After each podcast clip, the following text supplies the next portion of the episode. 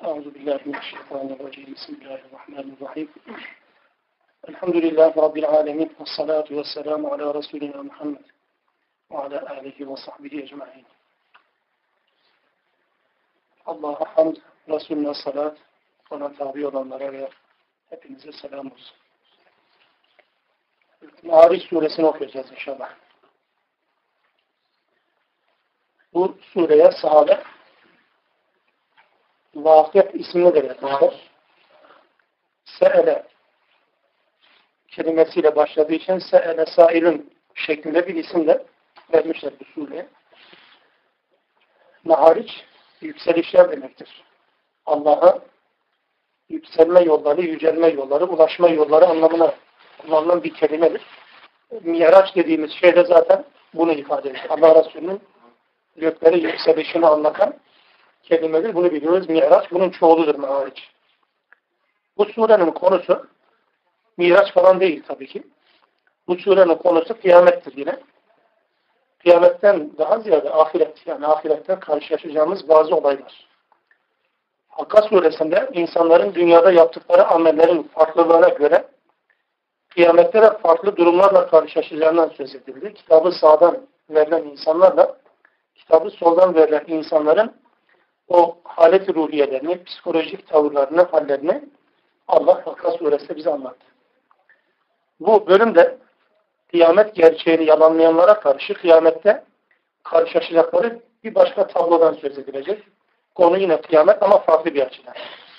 Geçen hafta suresinde belirttiğimiz bir cümleyi tekrar ederek bu sureye giriş yapalım. Kıyametle ilgili, ahiretle ilgili ayet ve sureleri okurken Müslümanlar zaten biz buna inanıyoruz. Bunu okumamızın çok da fazla bize faydası olmaz. Demezler de böyle düşünürler. Düşünmelerinin yanlış olduğunu söyleyelim. Çünkü kıyameti inkar etmenin ya da yalanlamanın iki şekli vardır. Ya dobra dobra inkar edersiniz. Yok böyle bir şey zaten kim gitmiş ki gelmiş şimdiye kadar haber vermiş de öyle bir şeyin var olduğunu der. İnsanlar bunu yalanlar, reddeder ve hayatlarını ona göre yaşarlar. Kimi inkar biçimi de ya yalanlama biçimi de var ki yani kıyamet var gerçekten ahiret var çünkü babam ölmüş, dedem ölmüş, ondan öncekiler ölmüş. Her gelen ölüyor, öldükten sonra dirilecek, hesaba çekilecek. Demekle birlikte hiç hesap yokmuş gibi, ahiret yokmuş gibi, sanki tekrar dirilip de yaşadıklarına hesaba çekilmeyecekmiş gibi yaşıyorsa bir insan, bu da diğerinden biraz farklı ama konum olarak, statü olarak aynı çünkü inkar etmiyor ama yalan diyor. Yokmuş gibi yaşıyor. Dolayısıyla bu ayetleri okurken bu noktalar kendimizi kontrol edelim. En azından hangi durumdayız? Elbette inkar edenler değiliz ama şu bir gerçek ki sizin benden, benim sizden farkım yok. Yani konuşanın ben olmam ya da dinleyenin siz olmanız arasında bir fark yok bu noktada. Yaşadığımız hayatta kimi zaman öyle noktalara düşüyoruz, öyle durumlara düşüyoruz ki sanki hiç ahiret yokmuş gibi, sanki hiç hesap kitap yokmuş gibi bir hayat ortaya koyuyoruz. Bu haberimizi düzeltmenin belki yollarını bu Narin suresinde veya Hakka suresinde öğrenmiş olacağız. Öyle mi ya? Hakka'nın son tarafları. Evet, neyse bir giriş yapmış oldu da Mahariç ile ilgili. Zaten söyleyeceğimiz şeylerdi bu. Dolayısıyla biz yine Hakka'nın o son bölümlerini yani biraz da aklımda kalmış gibi de dedim acaba hani tutturabilir miyiz böyle geçelim ya da biraz daha kısa zamanda hallettim için. Bilmiyorsunuz. Size fazla dinliyorsunuz. Evet. evet. Mahariçler kıyametten ama kıyametin başka bir cephesinden, farklı bir cephesinden bahsedecek. İnşallah ona geçelim de madem öyle Hakka'nın son bölümlerinde şöyle bir tekrar gözden geçirelim. Halen verdik hatırlıyorum. Dedik bir iki izaha girmeye çalışırız inşallah. Allah Hakka'nın sonunda yani o kıyamet manzaraları, insanların değişik durumlarla karşılaştığından söz edildikten sonra Allah yeminle söze başlıyor ve bazı gerçekleri bize kavratmaya çalışıyor. Gördüklerinize yemin ederim ve görmediklerinize yemin ederim. Ya da bunlara dikkatinizi çekerim. Gördükleriniz ve görmedikleriniz. Yani fizik ve metafizik. Bütün her şey. Dikkatleri çekildikten sonra insanların der ki Allah innehu lekavlu rasulün kerim. Bu şerefli bir elçinin sözüdür. Değerli bir elçinin sözüdür. Yani bu söz Allah'ın sözüdür demekten farklı bir şey mi? Hayır yani Kur'an zaten sözlü olarak vahyediliyor Allah Resulüne.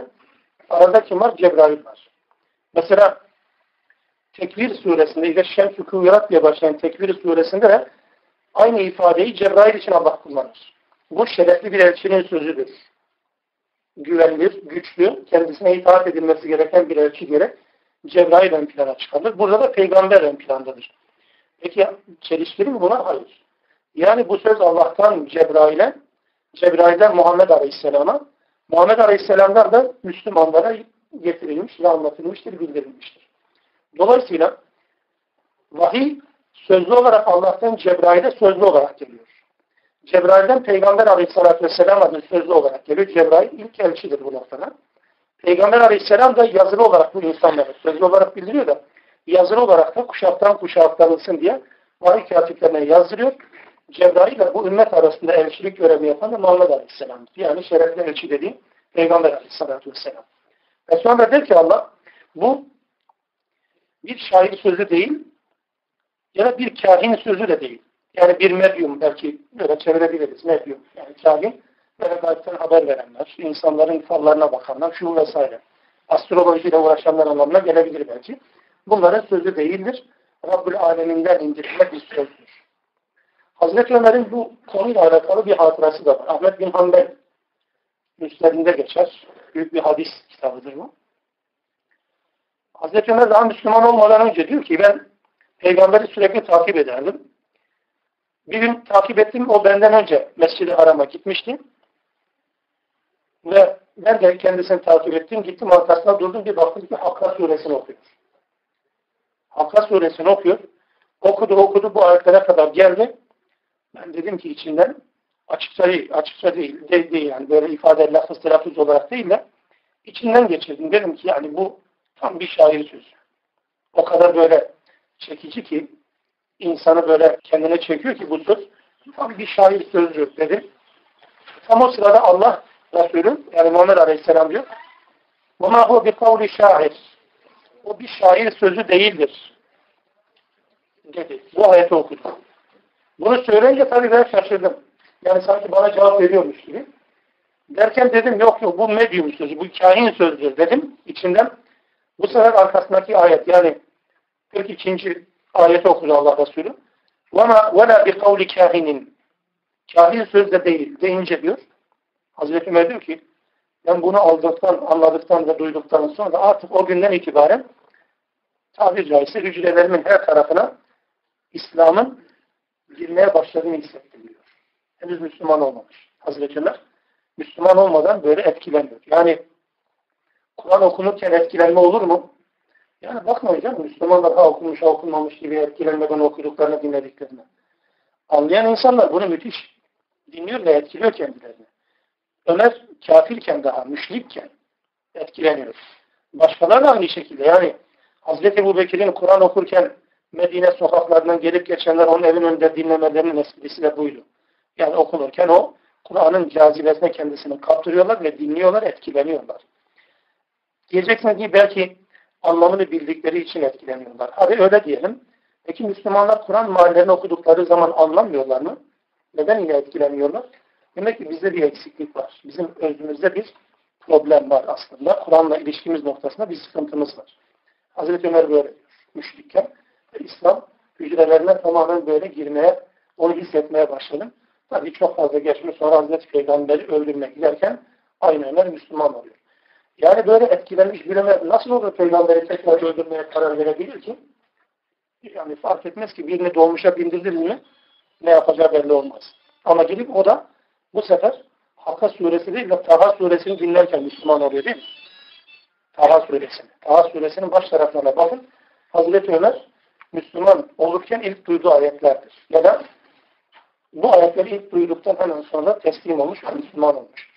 Böyle bir hikayesi var Hazreti Ömer'in. Hakka suresi okununca onu da hatırlıyoruz en azından. Allah kendisine razı olsun. Tabi burada sırf Hazreti Ömer'e verilen bir cevap olarak değil. Çünkü nazil olan bir sure Hazreti Peygamber sadece onu okuyor o sırada. Bu sadece Kur'an'la ilgili olarak ileri geri konuşan insanların, Kur'an üzerine tenkitler, eleştiriler yapan insanların iddialarına veya tenkitlerine bir cevap mahiyetindedir. Neden şair ve medyum? Neden şiir ve kehanet? Ya da büyü diyelim. Neden bu değildir diyor Allah bu kitabı için? Çünkü insanlar şiire nasıl bakarlar? Yani sonuçta şiirdir. Bir getirisi yok ki. Mesela bir kanun mudur, bir hukuk mudur, bir kural mıdır? Şiir yok. Sadece bir hobidir değil mi? Yani ya bir edebi ne bileyim e, metindir en azından. Yani bir sanat değeri var, bir estetik değeri vardır o anlamda. Onun ötesinde çok da fazla bağlayıcı bir tarafı yoktur. İnsanların duygularını okşar. Şimdi insanlar Kur'an'a bu anlamı vermeye çalışıyorlar. Yani şiir gibi. Hani müşriklerin söyledikleri bir iddiayken bu, kimin Müslüman olduğunu söyleyen insanlar da aynı iddiayı söylemeseler bile benzerini mi yapmaya çalışıyorlar Kur'an için? Mesela sadece insanların duygularına hitap eden bir metin olarak algılamaya çalışıyorlar da Allah bu değildir diyor. Ben öyle düşünüyorum şahsen. Yani bu iddialara bir cevap mahiyetindedir. Çünkü Müslümanlar Kur'an şair demiyor, şiirdir demiyor. Ama Müslümanlar Kur'an'ı şiir gibi okuyor. Mesela atıyorum Dursun Ali Erzincan ya da işte bir başkası Bedirhan Gökçe bir şiir okur. Yani şiir okurken gözlerinize hakim olamazsınız. Ağlayabilirsiniz. Şiirdir sonuçta. Söyledikleri şeyler yani işte tarih kitaplarına derlenmiş mesela ne yaptı vesairedir. Belki doğruluk derecesi tartışılabilir şeyler ama şiir olarak takdim etme biçimi insanı duygulandırır. Peki Kur'an'la mı aynı okuyoruz yani? Öyle olmuyor mu? Yani mesela Kur'an ziyafetleri adı altında yapılan programlara baktığınız zaman insanlar neye ağlarlar? Mesela cehennemden bahsettiği için mi ağlıyor insanlar? Yok ya yani adam okurken cennetten bahsediyor. Benimki ağlıyor. Yani cennetten bahsediyor abi. Cehennemden bahsederken bir tarafta bakıyorsun adam çekirdeğini çıkıyor işte gülümsüyor. Lan bana mısın demeyeceğim. Yani demek ki Kur'an'ı farklı bir konuma koymamızın nedenidir. E, sonucudur bu. Dolayısıyla bu ifade bize Kur'an'ı şiir gözüyle okuyanlar, Kur'an'ı şiir gibi okuyanlar, Kur'an'ın çok fazla bir değeri yok, hayata karışan bir tarafı yok gibi okuyan insanlara yönelik bir cevaptır. Kahin sözde değildir. Yani medyum sözde değildir. Çünkü medyum sözü tartışılır. Konuşuruz. Ne böyle bir şey. Hakikaten olabilir mi? Hele dur bekleyelim. Kur'an'dan böyle söylenir. Yani Kur'an için de Müslümanlar böyle söylüyor. İstersen çevrenize bakın. Kur'an için aynı şey değil mi? Yani Kur'an'ın haber verdiği hükümlerin tümüne teslim olmamışsa bir insan aynı konumda değil mi? Kendinden halen niye şüphelenen insanlar? Yani Allah'ın bu konudaki hükmünün doğruluğu konusunda niye tartışıp dururlar? Acaba gerçekten doğru mu yanlış mı? Yani mesela en fazla mal konusunda Allah'ın müdahaleleri tartışılır değil mi? Söz gelin herkes iyi bir Müslümandır ama miras taksimi söz konusu olmaya başladı mı? Babasından dedesinden mal kaldı mı? Kadın, kızlar, erkekler, kızlar vesaire arasındaki taksimatı Allah'ın istediği şekilde yapalım dediniz mi? Bir bakıyorsunuz kıyamet kopuyor. Yani millet milletin sonrası ortaya çıkıyor. Yine bir türlü sol kağıdı gibi. Yani kim Müslüman kim münafık o zaman ortaya çıkıyor. O ana kadar kimse onun kuyruğuna basmamış. Yani kuyruğa basma tabirini kullanıyor bunda. Çünkü mirasla insanlar gavurlukları ortaya çıkıyor. O zaman niye insanlar bunu tartışmaya başlıyorlar ki? Allah dediyse doğrudur.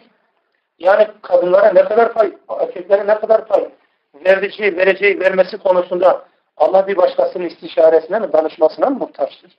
Niye tartışıyorsunuz ki? Allah dediyse doğrudur, teslim olsanız da yok ama yani bunu bir tartışalım bakalım. Gerçekten doğru mu, değil mi? Acaba gerçekten adil mi, değil mi, eşit mi, değil mi falan vesaire. İnsanlar kendi kafalarına bir takım şeyler ortaya koymaya çalışıyorlar. Dolayısıyla Kur'an'la ilgili bu tip değerlendirmelerin geçtiği yerlerde hemen müşrikler böyle dedi. Dolayısıyla onları cevaptır anlamına değil. Müslümanlar da onların adeta dümen suyuna girmişler. Kur'an'ı şiir gözüyle, Kur'an'ı kehanet gözüyle, Kur'an'ı gayetten haber veren sadece şeyler gözüyle bakmaya çalışıyorlar ki Kur'an bunlar değildir. Kur'an alemlerin Rabbinden indirilmedir. Yani Rab, alem. Ne demek alem? Ben de bu alem içerisinde bir ferdiyim işte. Bütün alemlerin Rabbi. Yani sadece insanın kendi Rabbi değil, güneşin de Rabbidir. Zamanın ve mekanı da Rabbidir. Rab, terbiye etmek değil mi? Şekillendirmektir. Peki nasıl şekillendirecek Allah? Yani Allah hayata karışmayacak ama şekillendirecek olur mu öyle şey? Hiç duydunuz mu böyle bir şey? Hiç karışmadan, hiç emir ve kuralları, yasakları hiç dikkate alınmadan bir terbiye, bir geliştirme, bir değiştirme modeli oluşacak. Öyle mi? Olacak şey mi bu? Rabbül Aleminden indirilme bir vahiydir bu. Şair sözü şiir değil, kahin sözü kehanet değildir elbette.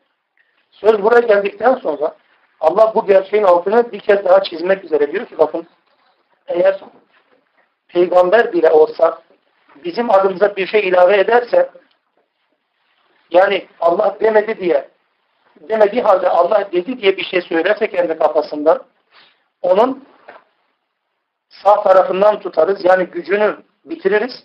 Ve de onu can damarını keseriz. Bunu yaparken de biz sizden hiç kimse buna engel olmaz. Peygamber'e böyle bir teşebbüsü mü oldu haşa? Yani Allah'tan gelen bir emri değiştirdi de insanlar aktardı ki böyle bir ifade kullanıyor Allah tarafından. Bir tehdittir aslında peygamber için değil mi? Yani bu peygamber Allah'tan aldığı vahiy insanlara aktarırken ben söylemediğim halde Allah böyle söyledi diyecek öyle mi? Bu da yanına kalacak. Mümkün değil. Onu tutarız da şah, şah damarını, can damarını koparırız. Kimse de içinizden buna engel olmaz. Bütün dünya birleşse ona vereceğimiz bu ceza engel olmaz. Kime vereceksiniz söz ediyor arkadaşlar? Peygamber Aleyhisselam'a verilecek bir cezadan söz ediliyor. Ama cezanın nedeni ne? Allah demediği halde Allah dedi diye bir takım şeyler söylerse.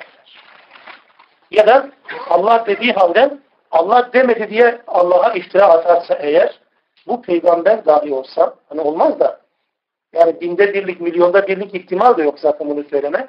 Ama Allah tehdidin boyutunu gözler önüne sermek için böyle bir ifade kullanıyor. Bunu yapan peygamber bile olsa onun işini bitiririz.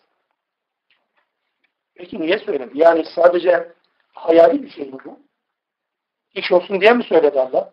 Yani hiç hayatta olmayacak bir şey ise eğer bu gerçekten. O zaman ne diye böyle bir şey söyledi Allah? Ne dersin? Mesela çevrenize bakın. İnsanlar dinlerini yaşarken Allah dedi diye yaşadıkları hayat tarzlarına bakın isterseniz. Yani öyle bir hayat yaşıyor ki Müslümanlar diyor ki Allah'ın tam emrine göre yaşıyoruz zaten. Çiğnedikleri sınırlar, kurallar, haddi hesap yok. Allah'ın emrinden çıkma dersen zaten dolu hep.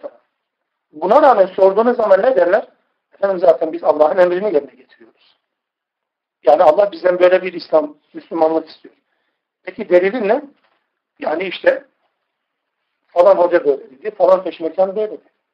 Kimi zaman Müslümanlar Kur'an'ı kendilerine uydurmaya çalıştılar. Bahsedilen de budur.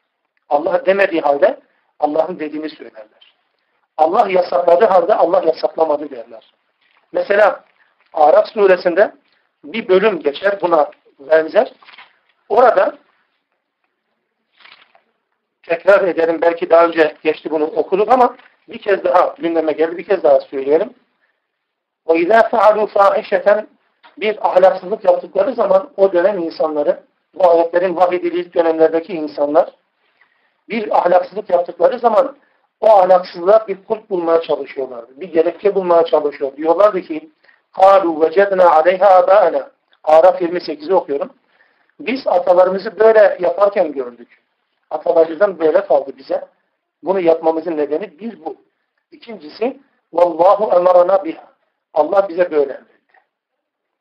Şimdi nasıl bir şey bu? Bir ahlaksızlık yapacaklar. Yüz kızartıcı bir iş yapacaklar. Niye bunu yapıyorsunuz dedikleri zaman iki gerekçeyle karşınıza çıkıyorlar. Geçmişler bunu böyle yaptılar. Biz atalarımızdan böyle gördük. Dedem böyle söylemişti. Bizim derin bir hoca vardı böyle söyledi. Amaç buydu. Böyle söylerler ya da derler ki zaten Allah bize böyle emretti. Dün aynısını söylediler. Bakın mesela ne için biliyor musunuz? Kabe'nin çıplak tavaf edilmesini Allah Resulü onlara yasaklayınca yapmayın dediği zaman bunu söylediler. Ne diyorsun sen dedi ya? Atalarımız bizden daha akıllı değil mi? Onlar bilmediği biz mi bileceğiz yani? Onlardan gördük böyle. Üstelik Allah da böyle emretmişti. Yani içerisinde günah işlediğiniz elbiselerle Kabe'yi tavaf etmeyin demişti Allah. Nerede demişti? Önemli değil ki birileri söylemiş işte. Ya aynısını şimdi yapmıyor insanlar. Yani insanlar fahişelik yapıyor. Ahlaksızlık yapıyor yani. Yüz kızartıcı şeyler yapıyor. İnsanlar yalan söylüyor. İnsanlar faizin batağına girmiş. İnsanlar haramın içerisine gömülmüş. Ve buna rağmen de e zaten bunlar haram değil ki diyor. Niye? Çünkü falan hoca da bize böyle fetva verdi. Bu şekilde davranan nice insanlar görürsünüz. Bundan mı bahsediyor sanki? Yani öyle gibi. Dolayısıyla burada Allah adına bir şeyler ilave etmenin ya da Allah adına bir şeyler eksiltmenin imkanı yok. Böyle bir hak, böyle bir yetki de kimsede değil. Allah'ın haram kıldığını helal, helal kıldığını haram kılma noktasında kimse Allah yetki vermemiş, peygambere bile vermemiş. Tahrim suresinde bu sureden dört önceki sure Tahrim suresinde Allah peygamberi sırf bunun için kınamıştır. Ya eyyühen nebi der. Ey peygamber lime tuharrimu ma ahallallahu lek. Allah'ın sana helal kıldığı şeyi sen nasıl haram kılarsın? Bakın diğerine biraz daha yumuşak bir şey değil mi aslında? Yani Allah'ın haramını helal kılmak değil. Helalini haram kılmaktan bahsediyoruz. Bir şey helaldir, onu haram kılıyorsun. Peki bir şey haramken helal kılmak hangisi daha şiddetli? Yani tabii ki haramı helal kılmak daha şiddetlidir. Helal ve haram kılmak ona aynı boyutta tabii ki diğeri kadar değil. Allah Resulüne bunu söylüyor. Sen kendi kendi başına nasıl olur da Allah'ın helal kıldığı bir şey haram kılabilirsin ki? Peygamberin yaptığı neydi? Hanımlarına küsmüştü. Ben bir daha yaklaşmayacağım demişti. Bir ay uzak durmuştu. Kişisel bir takım sıkıntılar yaşıyordu Peygamber elinde. Ayet inecekti. İnmesi için zemin hazırlanmıştı. Peygamberle kızmıştı ve ben artık yaklaşmayacağım demişti. Bir rivayete göre bir bal şerbeti içilmiş hanımının birisi bir komplo kurmuş ve Peygamber bu komplo kurbanı olunca ben bir daha bal şerbeti içmeyeceğim demiş. Halbuki Allah'ın helal kıldığı bir şeyi peygamber bile haram kılamazdı. Ve bu noktada uyarı peygambere geldi. Dolayısıyla bu noktada dine zam yapmak ya da dinden iskonto yapmak peygamber tarafından bile yapılsa cezasız kalmayacak. Allah bu noktada gereken ceza vereceğiz ve kimseden gel olmayacak. Ve sonra Allah şunu da söylüyor peşinden. Şu bu Kur'an, bu okuduğunuz Kur'an ve tezkiratü lil muttakin. Müttakiler için bir tezkiredir. Tezkire zikir kelimesinden geliyor. Yani hatırlatmadır, bir öğüttür. Bir tezkiredir. Nasıl bir tezkire olacak peki? Sadece okunmakla uyarı olmayacağı, öğüt olmayacağı belli. Okunduğu zaman anlaşılmasıyla beraber ancak bir uyarı olur değil mi? Uyarı anlamını taşıyabilmesi için bunun bir defa anlaşılması lazım. Temel problemlerimizden birisi bu. Kur'an'la o noktada ilişkimizi inşallah daha düzeltmeye çalışalım. Çünkü eskiden olduğu gibi mazeretimiz de yok şimdi hani. Bundan diyelim 20-30 yıl öncesine gidersek yani Kur'an'ı anlama noktasında belki bugünkü bir rahat konuşamaz. Yani diyebilirsiniz ki efendim ulaşacağımız kaynaklar yok. Ama şimdi yığınlarla kaynak var. İstemediğiniz kadar kaynak var ki bu noktada Kur'an'ın öğütlerinden istifade etmemenin bir mazerette kabul edilmez. Türkiye'deki Müslümanlar için söylüyorum. Yani Arapça bahane bularak iyi Müslüman olunamıyor demenin meşru bir mazeret olmadığını vurgulamaya çalışıyorum. Arapça bilmemek, Kur'an'ı anlamamak, iyi bir Müslüman olmamak önünde bir engel değildir. Olmaz da, niye? Çünkü İslam dünyasına bakıyorsunuz, büyük çoğunluğu Arapçır da ama ne kadar Müslüman değil mi? Ne kadar peygamber yakışan bir ümmet değil mi ama? Yani Arapça bilmek çok fazla bir şey katmıyor. O bir mazeret olmaz bizim için. Katkı olabilir belki dini öğrenme ama mazeret değil öğrenmemek için. Dolayısıyla öğüt olması için onunla bir barışık bir hayat yaşamak zorundayız. O yüzden bir muttakin takvalılar için sorumluluk bilincine sahip olan insanlar için elbette bir öğüttür. Buna rağmen Allah وَاِنَّا لَنَعْلَمُ اَنَّ مِنْكُمْ مُكَذِّب۪ينَ Biliyoruz ki içinizden yalanlayanlar da olacak diyor. Yani herkes potansiyel olarak Müslüman olmaya hazır olsa da herkes bunu kabullenmeyecek. Dünya kurulandan beri bu böyle devam ediyor. Biliyoruz ki içinizden bunu yalanlayanlar olacak. Ama bu da onların yanında kâr kalmayacak. وَاِنَّهُ لَحَسْرَةٌ عَلَى الْكَافِرِينَ İnkarcılar için bu pişmanlık neden olacak. وَاِنَّهُ لَحَقُّ الْيَقِينَ ve bu gerçektir, gerçeğin ta kendisidir. Fesebbih bismi rabbiken azimdir. Büyük olan, yüce olan Rabbini, azim olan Rabbini tesbih et. Tesbih et. Ne demek tesbih et? Tesbih çek değil, değil mi? Tesbihi söyle de değil, tesbih et. Bu kelime takılıp hemen geçelim şeye. Mavi suresine.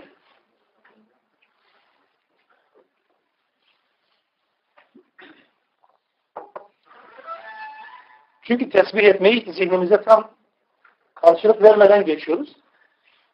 Tesbihin çekilmesi değil, tesbihin söylenmesi de değilse tesbih edilmesi nedir? Yaratılış amacına uygun olarak yaşamaktır tesbih. Mesela kainatta her şey Allah'a tesbih eder der Allah İsra suresinde. Her şey Allah'a tesbih eder. Ne demek? Her şey Allah'ın kendilerini yarattığı amaca uygun olarak hayatını devam ettirir. Güneşin tesbihi nedir? Isıtması ve ışıtmasıdır. Ayın tesbihi herkese doğması ve tatlını belirlemesidir. Ağaçların tesbihi armudun armut vermesi, elmanın elma vermesi, kirazın kiraz vermesidir. Budur tesbih. Her varlığın amacına uygun olarak hayatın devam ettirmesinin adı tesbihtir. Yılanın sokması tesbihtir, kuşun ötmesi tesbihtir. Yani her bir hayvanın da kendi yaratılış amacına uygun olarak yaşaması tesbihtir. Bunun adı budur. Peki insanın tesbihi nedir? İnsan niçin yaratılmış? Allah'a kulluk için yaratılmış. İnsan kulluğunu tam da mükemmel yaptığı oranda Allah'ı tesbih ediyor demektir. Bu kulluktan uzaklaştığı oranda da Allah'ı tesbihten uzaklaşıyor demektir. Yani Müslümanlar günde bir milyon kere Sübhanallah dese, tesbih yapıyorum dese, bu yapılmış olmaz. Ne zamana kadar? Allah'a adanan bir hayat olmadıkça. Kulluğu Allah'a tahsis etmedikçe böyle bir tesbihten söz etme imkanınız yok. Bu tesbihi söylemiş olursunuz, etmiş olmazsanız. Anlatabiliyor muyum? O yüzden Rabbinizi tesbih edin. Yani Rabbinize kulluk yapın. Niçin yaratıldıysanız ona göre bir hayat yaşayın. Allah'ı tam ve mükemmel bilin. Eksiksiz bilin. Kendinizi eksik bilin. Kendinizi mükemmel bilmeyin. Anlamınadır bu tesbih. Biz de bunu yapmaya çalışırız inşallah. Dedikten sonra Ma'ariç suresi. Sa'ele sa'ilun bi vakir. Birileri soracak. Ya da birileri sormakta ya da birileri sormuştur geçmişte de. Neyi soracak? Bir azabin vakı. Meydana gelecek bir azabı. Lil kafirine leyse lehu dafir. Bu azap kafirler içindir ve de bunu savacak kimse de yoktur. Bu azap gelecektir. Hem de bu azabın kaynağı ne biliyor musunuz? Minallah. Allah'tandır. Bu azabı sorgulamışlar insanlar. Bu sorgulamanın iki şekli var biliyoruz. Birisi Müslümanca sorgulama, biri gavurca sorgulama. Müslümanca sorgulama şu. Gerçekten bu azap ne zaman gelir ki bazen hani merak edilir ya. Hak ettik mi? Ne zaman hak ettik? Gelecek mi? falan şeklinde. Bazen de gelmemesi için içimizden gelen o düşünceler var ya da müşrikten içinden gelen o düşüncenin dışa yansımasıdır bu. Azap ne zaman? Şöyle bir söyle bakalım. Yıllardır söylüyorsunuz. Pek de gelmedi. Demek ki böyle bir şey yokmuş. Numaraymış. Sonra azaptan bahsediyor. Gidip gelen var sanki? Mezardan gidip azabı görüp gelen var? Ta ahiretten azabı görüp, görüp, görüp gelen var? E demek ki yok o zaman bu azap yoktur. Bu iki tavırdan her ikisi de elbette tartışılır. Yani doğruluğu tartışılır. Yanlıştır elbette. Müslümanlarınki de o şekildeki sorgulaması yine yanlıştır. Ama gavurlarınki, kafirlerinki hepten yanlış. Çünkü inkar edercesine. Yani bu azap gelmeyecek canım. Bunun doğruluğunu zannetmiyorum. Çünkü ispatı yok. Doğru gerçekten ispatı yok arkadaşlar. Peygamberlere baktığımız zaman yani Nuh'tur, Hud'dur, Şuayb'tir, Salih'tir vesaire bütün peygamberleri böyle önümüze koyun Kur'an'daki anlatılan peygamberleri. Geldikleri zaman kavimlerini hep ahiretle uyarmışlar. Allah'ın bir azabı gelecek demişler. Hadi ispat et dedikleri zaman da yok ispat. Ne diyeceksin ki? Ahireti nasıl ispat edeceksin? Yani inanmaz inanmaz. Mesela peygamber ispat etmekten aciz kaldığı için Ebu Cehil'i inkar etti. Öyle diyebilir misiniz? Ya da Nuh 950 sene Kur'an'da Tebliğ süresi anlatılan tek peygamber. Nuh 950 sene insanlara anlattı da anlattı azap gelecek dediler. İkna mı edemedi? Ki en fazla 80 kişi Müslüman oldu. 30 yıla bir adam düşüyor ancak. 20 yıla bir adam düşüyor. Yani ispat mı edemedi? İspat etmeye gerek yok yani. Bunu söylemek lazım. Mesela yalnızca bulunan birisine Müslümanca bir hayat yaşamayan birisine şunu söylemek görevinizdir, görevimizdir bakın. Diyeceğiz ki, kardeş bu yaptıklarını bir gün hesabını vereceksin. Öleceksin, hesabını vereceksin.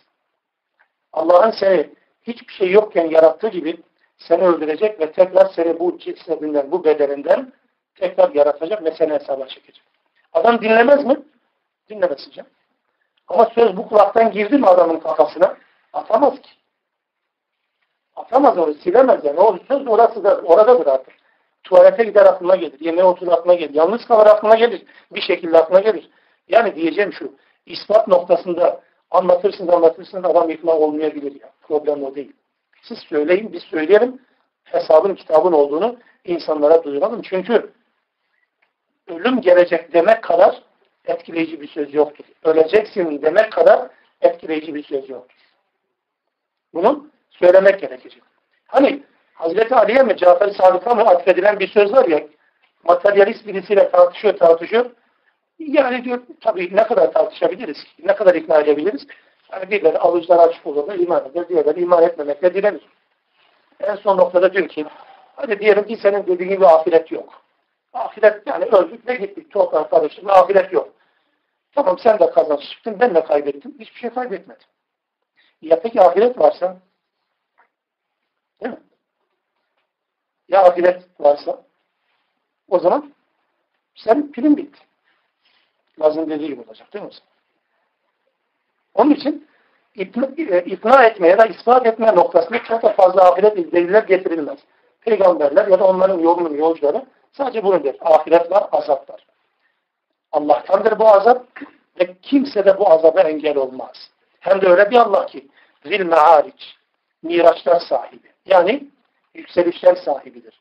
Kendisine ulaşmak için yollar ortaya koyan bir Allah'tır bu. Yükselişler sahibi ki öyle bir yükseliş ki Allah'a yükselişler ta'rucul melâiketu ve ruhu ileyhi fi yevmin kâne miktaruhu hamsîn elfesene. Melekler ve ruh, ruh dediğine Cebrail'dir. Daha çok bu şekilde ifade edilir. Kabir suresinde böyle geçer. Tenezzelül melâiketu ve ruh diye o gece melekler ve ruh Cebrail iner. Yeryüzüne, gökyüzünden yeryüzüne inerler diye. Ruh Cebrail anlamındadır. Melekler ve ruh yükselirler Allah'ın huzuruna bir günde. Ama öyle bir gün ki 50 bin yıllık bir gün. 50 bin yıllık bir günde yükselirler. Böyle bir zamanın Rabbidir, azabın kendisinden gelecek olan varlık. Öyle birinden azap gelecek. Öyle sıradan Ali'den Veli'den gelen bir azap değil ki. Gidişi sizin hesabınıza göre 50 bin yıllık olan bir mesafeyi Allah bir anda meleklere kat ettiriyor. Böyle bir güce sahip bir Allah. Kafalar Allah tabii. 50 bin yıllık bir gün. Hadi sayın isterseniz. 1, 2, 3 derseniz sabahı bulursunuz herhalde. 50 bin yıllık bir gün. Yani dünyanın kuruluşu ne zamandandır? Fosil buldu 3 milyon yıl. Bir başka fosil yok efendim 1 milyon yıl. Aslında biraz tabii karşıdaki muhataplar ispat etmeyince herkes yutmak zorunda zaten. Kabullenecek. Ta ki bir başka fosil çıkıncaya kadar. Ama baktığımız zaman İbn Abbas diyor ki Hazreti Nuh'la Hazreti Adem arasında 10 asır vardır diyor. 10 asır yani bin yıl. Adem ve Nuh arasında.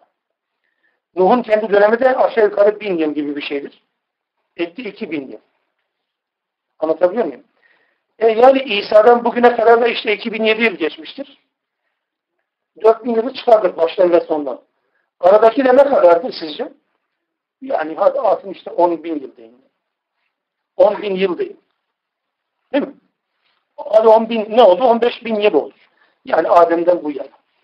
Allah'ın bahsettiği bir zaman kavramı var. Bakın 50 bin yıllık bir gün. Böyle bir günde Allah bir işi bir anda yaptırıyor. Peki vurgulanan da burada. Yani hadi hesap makinesini elimize alalım ve günleri sayısını çarpalım acaba ne kadar o anlamda mı? Yok canım.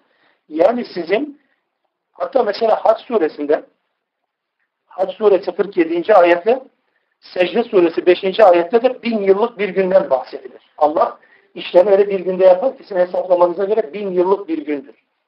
Bunun anlamı şudur arkadaşlar. Allah öyle bir zamanın sahibi, öyle bir zamanın Rabbi ki bu zaman sizin saymanıza göre mümkün değil, ölçülmez, bilinmez. Hadi ölçün dercesine yani Allah bir işi öyle bir anda yapar ki Allah'ın bir anda yaptığı ya da yaptırdığı bir işi siz bin yılda hatta elli bin yılda yapamazsınız. Hatta Kadir suresinde bu anlamda değerlendirelim. Yani bin aydan hayırlı bir gece diyor değil mi? Bin aydan hayırlı bir gece. Kur'an'ın indiği gece. Yani Kur'an'ı hayatınıza indirdiğiniz gün artık bir başka sistemin, bir başka yasanın, bir başka kanunun, tüzüğün bin ayda yapamayacağı şeyleri Kur'an bir gecede yapmaya başlar, başarır. Kur'an'daki buradaki etkisini ifade etmek üzeredir zaten. Aynı şey. Burada da böyle. 50 bin yılda yapamayacağınız bir işi bir anda yapan bir Allah'tandır bu azap ve kimseye karşı kimse kimseye karşı bu azabı engelleyemez. Peki ne olacak o zaman? Azap gelecekse eğer Müslümanlara düşen peygamber şahsına şu. Fasbir sabran cemile. Cemil bir şekilde sabredin. Yani güzel bir sabırla sabredin. Sabrı cemil. Nasıl sabrı cemil yani? Sabrı cemilin yani güzel sabrın ne olduğunu peygamberden öğreniyoruz.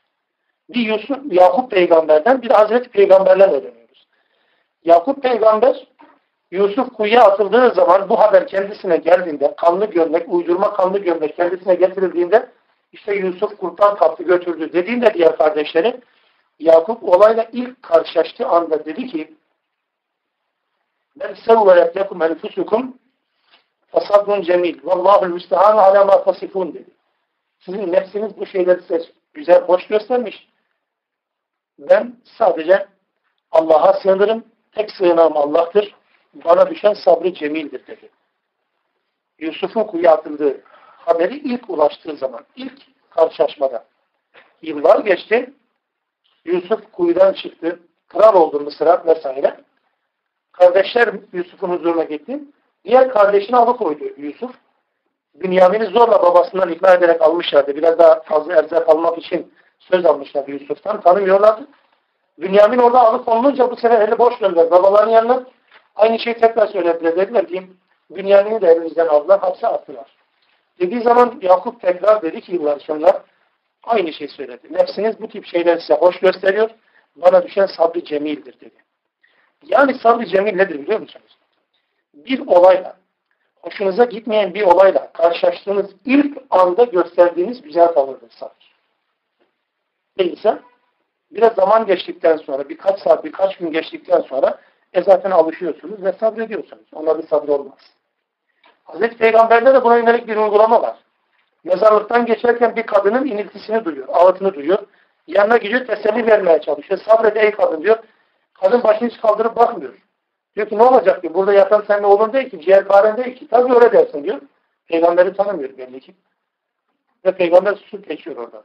Daha sonra kadına diyorlar ki bak o senin kendisine kızdığın kişi peygamber deyince koşuyor peygamber ya Resul senin olduğunu bilmiyorum kusura bakma falan diyor. Özür dilerim. Allah Resulü diyor ki as-sabru inde sabmetilûlâ. Sabır ilk karşılaştığında gösterilen güzel tavırdır. Daha sonra alışırsın zaten. Sabrı cemil budur arkadaşlar. Dolayısıyla bu tip insanlara karşı Allah bize niye sabrı cemil öneriyor? Kıyameti inkar edenlere karşı. Hakikaten tahammül etmek zor ya. Yani bir bakıyorsunuz adama Müslüman diye söylüyorsunuz. Ya da adam kendisini Müslüman diye tanıtıyor. Ya da birileri size Müslüman olarak tanıtmış. Ama adam öyle bir hayat yaşıyor ki sanki kıyamet hesapta ahiret yokmuş gibi yaşıyor. Adama tahammül edemiyorsun. Nasıl tahammül edeceksiniz ki? Ya da adam gelip yakanıza yapıyor. Yok öyle bir şey. Ya kim demiş ki ahiret var gibi. Çevrenizde hayatıyla da sözleriyle bunu söyleyenleri çok görürüz. Yaşarız bunlarla. Ama bunlara karşı yapacağımız tek şey sabrı cemildir. İspat etmenin yok. Peygamber'e böyle bir, böyle bir yetki verilmek. Bize niye verilecek ki? İnnehum yaravnehu ba'ida ve narahu kariba. Onlar onu çok uzak görmekteler. Bu azabı biz çok yakın görmekteyiz. Uzak değil. Yani mesafe olarak nasıl yani? Azap bir şekilde gelecek. Mesela siz Nuh döneminde olsaydınız ya da biz diyelim Nuh döneminde olsaydık ne derdik? Nuh geliyor diyor ki Allah'ın bir azabı gelecek Allah'tan korkun diyor. Azap gelmedi. 10 yıl geçti, 100 yıl geçti, 500 yıl geçti, 900 geçti, 949 yıl geçti. Hala azap yok. Yani gelseydi şeyler gelirdi demez miydiniz? Yani toplum mazur mu o zaman? Nuh'un toplumu acaba bu noktada mazereti var diyecek miyiz yani? Yani gelseydi 950 sene gelseydi canım 949 sene niye bekledi ki? Hemen gelseydi. Ama yani Allah'ın azabını peygamber bile belirlemiyor ki zamanını. Allah'ın azabı yakındır. Ne kadar yakın? Mesela 10 yıla göre 9 yıl daha yakın. Bir haftaya göre 5 gün daha yakın. Değil mi? 2 gün sonrasına göre yarın daha yakın. Peki o zaman sonuç ne? Mesela bu azapla karşı karşıya kaldığımız zaman hak edenlerden olmayan inşallah da ama böyle bir sürecin başlangıcı bu felaket geldiği zaman gerçekten hazır mıyız? Yani her zaman burada toplanmayabiliriz ya işin doğrusu. Adam diyor 8 şiddette deprem olacak. E olacak da yani ben uykuda mıyken mi olacak yoksa ayakta gezerken mi olacak? Ben kurtularak mı olacak? Ben içeride kalarak mı olacak? Nasıl olacak? Ne dersiniz? Yani mesela yarın okulunuza gidemediğinizi düşünün. Yarın işinize gidemediğinizi düşünün. Yarın kalktınız bütün Malatya yerle bir olmuş. Olmaz mı? Mesela 17 Ağustos gecesi bu dersi yapan bir insan olarak söyleseydik eğer. Yani 17 Ağustos depreminin olduğu gece diyelim böyle bir şey söyleseydik. Kim inanırdı? Kimse inanmaz değil mi? Ama sonra ne olur? Demek ki gerçekten ciddi bir tarafı da varmış meğer. O noktada Allah bizi uyarıyor. Bu azap yakındır. Ama ne kadar yakın? Yani yakın bileceksin. Yarın gelecekmiş gibi bileceksin. Yarın da nasılsa kalkacağım, güneş doğacak, hayatına devam edeceğim. Her türlü tenzih ederim, sizi istisna tutarım. İnsan, diğer insanlara diyorum. Her türlü naneyi yerim, ondan sonra gene zaten akşam olacak. Yok öyle şey. Yani Allah elbette fırsat verir ama yani mühlet verir ama ihmal etmez. Allah göz ardı etmez. Bu azapla bizi Allah sürekli uyarıyor. Arkasına Allah bu azapla uyarının iki manzarasını gözler önüne getiriyor. Diyor ki يَوْمَ تَكُونُ السَّمَاءُ كَالْمُهُلْ وَتَكُونُ الْجِبَالُ كَالْعِرِقِ Bir gün gelecek, gökyüzü erimiş maden gibi olacak.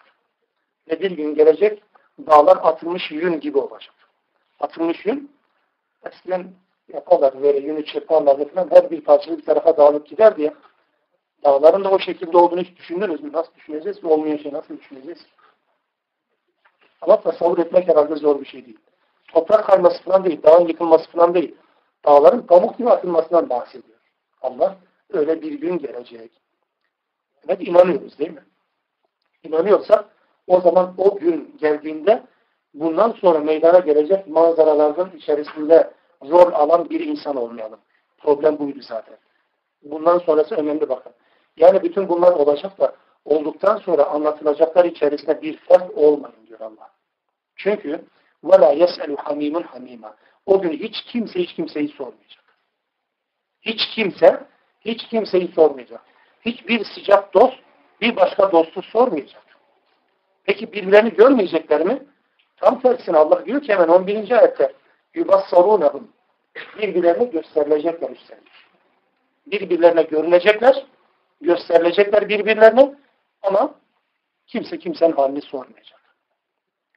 Bu sormamanın iki tane nedeni var. Kur'an'dan öğrendiğimiz kadarıyla. Birinci nedeni herkesin kendi işiyle meşgul olmasından dolayı kimse başkasını sormayacak. Yani herkesin başına açtığı işi vardır. Herkes kendi derdine düşmüştür. O yüzden başkasını sormayacak. İkinci nedeni de kimsenin halini sormayacak. Çünkü halini soracak kişi kendisine ya hesap sorarsa bir de bu endişeyle kimse kimsenin halini sormayacak.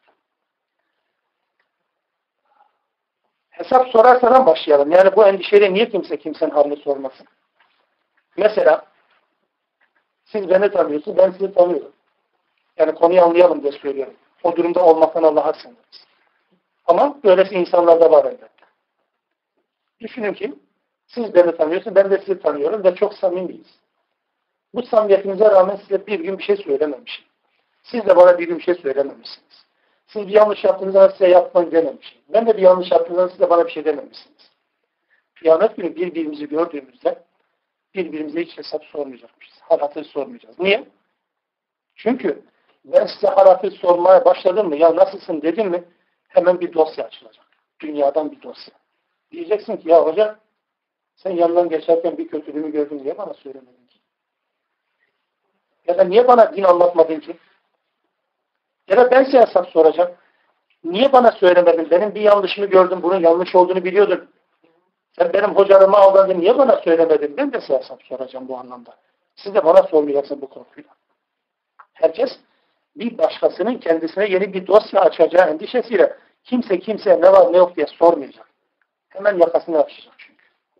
Hatta bununla ilgili olarak birinci maddede söylediğim herkesin başından aşkın işi vardır cümlesiyle hareket ederek, cümlesinden hareket ederek Nazihat suresinden, e, Abese suresinden bir bölüm aktarayım O bölüm, hepinizin bildiğini zannettiğim bir bölüm bu.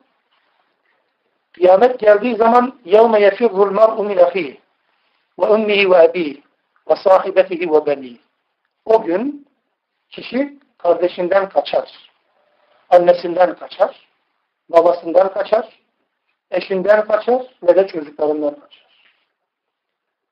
En sevdikleri bunlar zaten. Bir insanın hayatta, dünyadayken hayatta tutan, arkasını sağlam tutmasına vesile olan insanlardır. Kardeş, anne, baba, eş ve çocuklar. Bunlardan kişi kaçacak. Kaçışın nedeni bu işte. Çünkü insan babasından kaçacak. Babasına itaat etmemiş, babasını dinlememiş, babasından kaçacak. Bu kaçış nafile tabii. Niye kaçacak? Çünkü baba hesabını soracak. Beni dinlemedin yavrum bak ben sana söylemiştim o pişmanlık olmasın diye kaçacak yer arayacak. Ya da kişi mesela annesinden kaçacak. Herkese aynı şekilde. Ya da kişi eşinden kaçacak. Eşten kaçılır mı ya? Karı ise kocasından, koca ise karısından kaçacak. Herkes birbirinden kaçacak. Niye? Dünyada birbirlerine bu noktada sahip olmamışlar.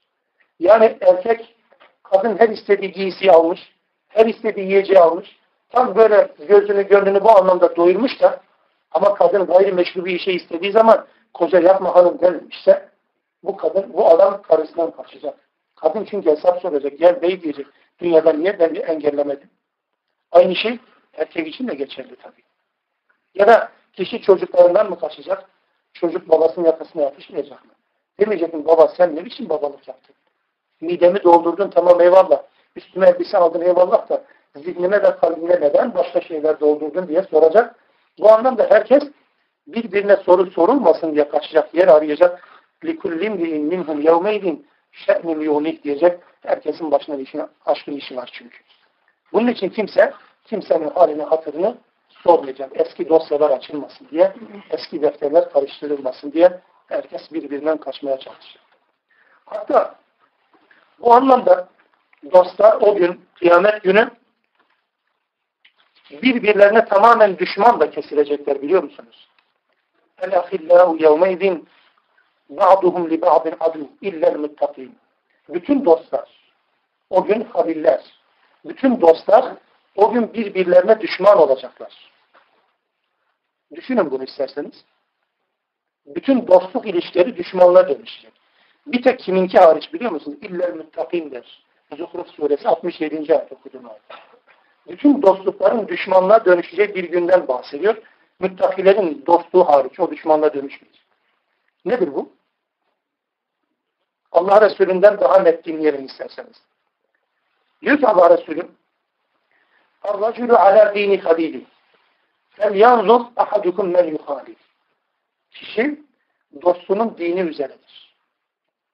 Onun için herkes kimi dost edineceğine baksın. Yazına gideceğiz. Şey. Çünkü insanların ayakları niye kayar? Dost dedi diye kayar. Arkadaş çağırdı diye kayar. Ne olacak hele gel hatır gönül kırma diyecektir. O da hatır gönül kırmayacak diye onun peşinden gidecektir. Herkes dostunun kazıklarıyla dünyasını cehenneme çevirebilir. O yüzden herkes kimi dost edilecekse ona baksın, gözden geçirsin der Allah. Onun için dostluklar sadece takva temeline dayanıyorsa o dostluk dostluk olarak devam edecek. Ama değilse başka şeylerin dostluğuysa yani işim düşecek diye dostluk etmişsem sözüm geçsin diye dost etmişsem yarın işimi çevirecek diye birine dost etmişsem o dostlukların hiçbir pratik karşılığı yok. Kıyamette tam tersine aduvun ba'duhum li ba'din adu diyecek. Birbirlerine düşman olacak. Ya daha dün dünyada beraberdik hani içtiğimiz ayrı gitmezdi. Ne oldu böyle?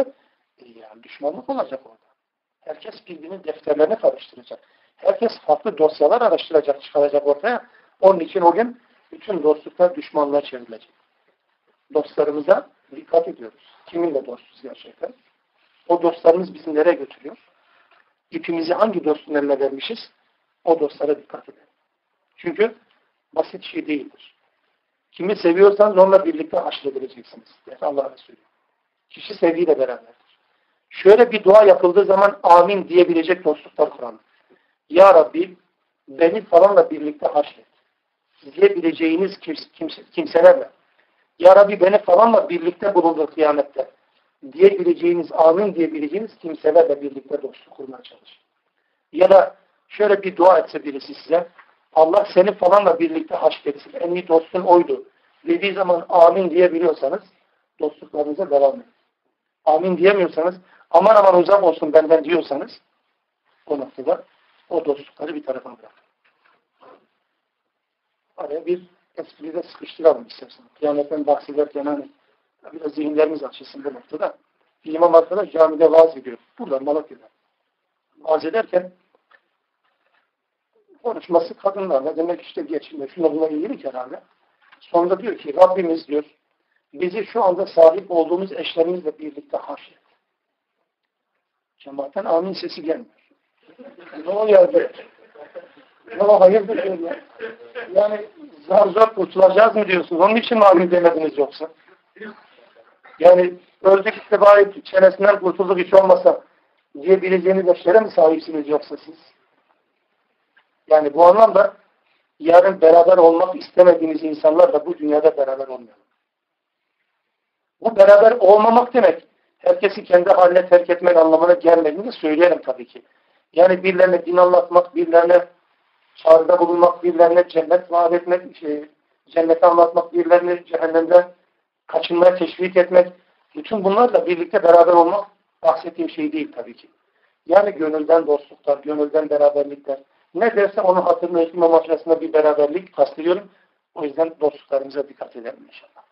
O yüzden cümleyle Allah'ın mahşurla Evet. dua etmemiz. Sadıklarla birlikte bize haşrettik. Evet. Kimse kimseyi sormayacak. Birbirlerine görülecekler, gösterilecekler. Buna rağmen sormayacaklar. Ve dahası ne biliyor musunuz? Yeveddül mücrim. O gün mücrim isteyecek. Ne isteyecek? لَوْ يَفْتَدِ مِنْ عَذَابِ يَوْمِيذٍ بِبَنِيهِ O günün azabından kurtulmak için yeftedi fidye olarak vermek üzere bir beni oğlunu fidye verecek. Ve sahibetihi eşini verecek. Ve ahihi kardeşini verecek. Ve fasiletihi leti tu'vi kendisini barındıran aşiretini, kabilesini, cemaatini, derneğini, vakfını neyse işte kendisini adam yapan, büyüten her neyse o fasiletini, o aşiretini, toplumunu, grubunu feda edecek. وَمَنْ فِي الْعَرْضِ جَمِيعًا Bütün yeryüzündeki insanların hepsini bir onlar cehenneme girsinler. Sümme yüncil kendisi de kurtulsun diye fidye verecek. Allah da kemler. Nasıl bir şey? Yani insan kendi çocuğu için yaşar değil mi? Bakarsınız çocuğun elinden tutup da gecelerini gündüzlerine katanlar. Bütün kazançlarını çocukları için feda edenler değil mi? Meğer bu çocuklar bazen kıyamette başın belası olacakmış. Hatta çocuğunu satacak. O gitsin ben kalayım diye. O cehenneme gitsin. Eşi birbirlerine karşı ne taklalar atardı değil mi karı koca? Birbirlerini satacaklar orada. Bozuk para gibi harcayacaklar. Bu ahi kardeşini, ailesini, grubunu, cemaatini, bütün aşiretini herkes girsin cehenneme yeter ki ben cennete gideyim. Eğer varsa, mümkünatı varsa ya Rabbi Allah'a teklifte bulunacak. Allah da yok diyecek. Kafirlerden mi bu? Dikkat edelim. Lev yef yeveddül mücrimu lev yeftedi diyor. Yeveddül mücrim. Mücrim kim? Günah işleyen. Günahkar. Yani bu işin içerisinde her kim ki günah işliyor, işlemişse, her kim ki işlediği günahtan dolayı cehenneme girmeyi hak etmiş ve bunu öğrenmişse kıyamette, her bir fert bu anlamda kafirler de bu işin içerisinde, azabı hak eden her bir günahkar da bu işin içerisinde olmak üzere her bir fert en değerli varlıkları fidye olarak verecek. Az önce okuduğum abesede birbirlerine kaçıyorlardı değil mi? Kaçmanın ötesine bir şey bu bakın dikkat edin. Herkes birbirini bozuk para gibi harcıyor. Satıyor ya. Yeter ki ben bu azaptan kurtulayım. Ben girmeyeyim de kim girerse girsin. Dünya umurumda değil. Ne dersiniz arkadaşlar? Bu düşünce yapısı dünyadayken belirlenmiyor mu? Yani ben kazanayım insanlar kaybederse kaybetsin. Ben yükseleyim de insanlar çökerse çöksün. Yani kapitalist düşüncenin geliştirdiği bir düşüncenin kıyamete yansıyor. E, aynen öyle. Bu dünyada insanlar böyle yaşarlar. Mesela Müslümanca bir dert sahibi olan bir insan ne yapar? İnsanlar cehenneme girmesin diye dünyada dertlenir değil mi? Endişe yapar insanlar cehenneme gidiyor diye bir endişe taşır elbette. Ama bu endişeyi taşımıyorsa ona Müslüman demek de biraz zor çünkü. Ama mücrimse eğer bu insan günah işlemişse herkesi, önüne gelen herkes ama en değerli varlıklarını bile fidye olarak vermekten kaçınmayacak da kabul edilmeyecek. Başka yerlerde kafirlerin fidye vereceğinden bahseder. O ayrı bölüm. Burası mücrimlerin bahsedildiği bir bölüm. Böyle olmaktan Allah'a sığınırız. Bir şey daha söyleyeyim bununla birlikte. Bir de bunun bir ters yansıması var. Bilirsiniz. Benim vücudum o kadar büyüt büyüt ki ben öyle bir yere cehenneme koy ki benden başka kimse girmesin cehenneme. Kim demiş bunu? Hazreti Ebu Bekir demiş bile. Aman Allah'ım. Yani siz olsanız söyler misiniz ya? Yani burada Allah insanların öyle bir karakterinden bahsediyor ki adam çocuğunu, anasını, babasını, kardeşini, eşini, karı, koca her şeyini adam fidye veriyor. Herkes cehenneme gitsin bir tek ben cennete gideyim diye çaba sarf edecek. Ama Ebu Bekir diyecek ya Rabbi kimse cehenneme gitmesin. Yani benim merhametim senden daha büyüktür. Sen merhamet edemiyorsun. Ben merhamet edeyim. Yani din düşmanları, İslam düşmanları, Müslümanları komplo kuranlar, öldürenler, kol bacak kıranlar, Tecavüz edemez. Hepsi cennete gitsin bir tek ben cehenneme gideyim. Estağfurullah anasını. Olur mu öyle şey? Yani ne kadar saçma bir söz değil mi? Ama bin yıldır söylemiş hocam. Ya kim söylemişse Ebu Bekir beraber yakasına yapışacaktır ya. Yakasına yapışır mı? Çünkü olacak şey mi bu ya? Ya kim bunu söyleyebilir? Yani Allah'tan daha merhametli olacak. Yani kim cehenneme girmek ister ya? Cenneti hak ettiği kadar neredeyse kesin olan Müslümanlar bile cehennem azabı söz konusu olduğu zaman oturmuş ve ağlamışlar. Dizleri dermansız kalmış, takatsız düşmüşler. Niye? Azabın dehşetini düşünmelerinden dolayı tabii ki. Yani bir taraftan böyle olacaksınız. Yani Hazreti Peygamber Ebu Bekir için diyecek ki bu hasta son dönemde vefat edeceğine yakın Ebu Bekir benim yerime imamlığa geçsin diyecek. Hazreti Ayşe diyor ki babam çok yufka kalplidir, ince yüreklidir. Eğer cehennem azap ayetleri gelirse ağlar, ağlamaya, ağlamaya başlar. Bunun için bu kadar cehennemden ürken bir insan olacak. Ama diyecek ki ya Rabbi beni cehenneme koy yeter ki kimse girmesin. Olmaz öyle şey. Bu, o da bunun tersliği tabii ki. Şunu da söyleyelim tabii ki. Bir insanın cehenneme gitmemesi için çabalamak dünyada olur. Ebu Bekir yaptı mı bunu hem de nasıl yaptı değil mi? İnsanların cehenneme girmemesi için ama bildiğine uğraşın. Uğraşmalıyız tabii ki. Ama cehenneme gitmemeleri için, cehenneme götürecek amelleri işlememeleri için elimizden geldiği kadar uğraşırız tabii ki. Ama bu cehenneme hak ettikten sonra zalimler için yaşasın cehennem demekten başka da güzel bir söz yok ki. Elbette. Ki cehennem var. Başka türlü patlamaz ki o zalimleri. Onun için Ebu Bekir'e bu iftirayı bir tarafa bırakıyoruz. Ve buraya dönüyoruz tekrar. Herkes birini satacak. Bir de kendini dünyada var. Cehenneme. O nasıl oluyor? Hayır, ben işte cehenneme gideyim de başım açayım işte hizmet edeyim de. Yeter ki ki kurtulsun. Etiket kurtulsun. O da işin başka tarafı. Hizmet adına. Evet. Allah affetsin. Kella hayır. Uzun uzatmıyor allah Teala. Yani öyle değil. Yani hele biraz daha koyun diye Allah pazarlık yapmıyor. Hayır. Hiçbirisi kabul edilmeyecek. İnneha lava o bir alevli ateştir. Nezzâhaten lişşeva derileri kavuran, derileri soyan bir ateştir. Ted'u men edbâ ve tevella ve de arkasını dönenleri Allah'tan başka veli edinenleri çağıran bir ateştir.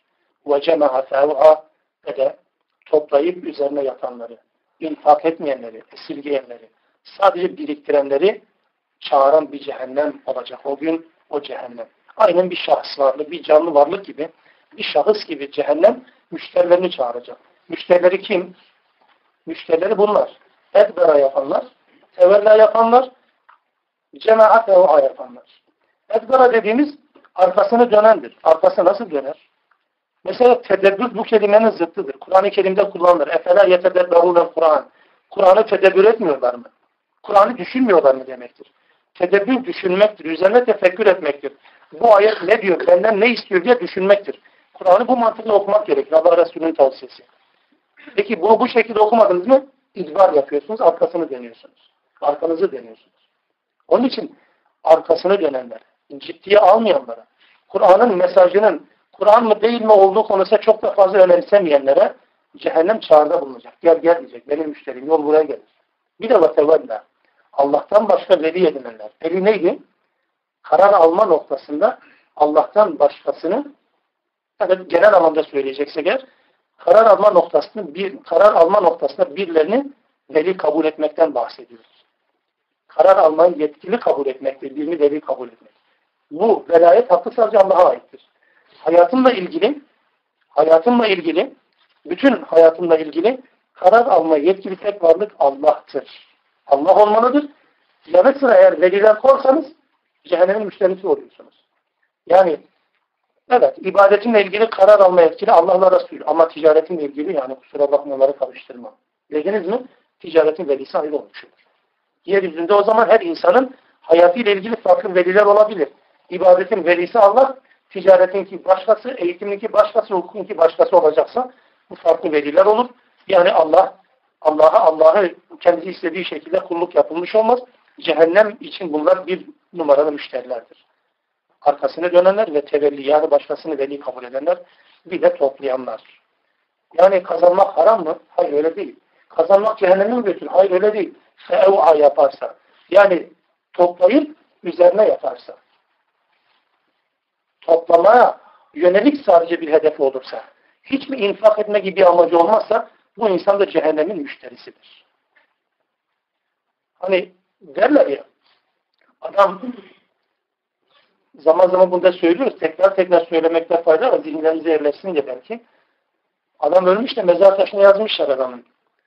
Rahmetli toplama ve çarpmayı iyi bilirdi. Öldükten sonra adam mirasçıları çıkarma ve bölmeyi yaptılar. Yani insanların derdi sadece toplama ve çarpma mı olacak? Bölme ve çıkarma olmayacak mı?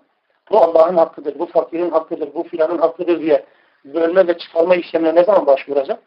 Burada bu işte. Dört işlem olacak hayatta demek ki. Dört işlemin dördü de oldu mu kara geçiyoruz. İşte cehennem dört işlemden ikisini yapanları çağırıyor. Çarpma ve toplamadan başka bir şey bilmeyenleri, çıkarma ve bölmeyi hayatlarına hiç iliştirmeyenleri cehennem çağıracakmış ve sonra Allah insanın genel bir karakterini, karakteristiğini, özelliğini anlatacak bir bölüm ve sonra namaz kılanlarla ilgili bir değerlendirme gelecek. İnşallah haftaya Mağrib suresi bu ikinci bölümü okumaya çalışırız.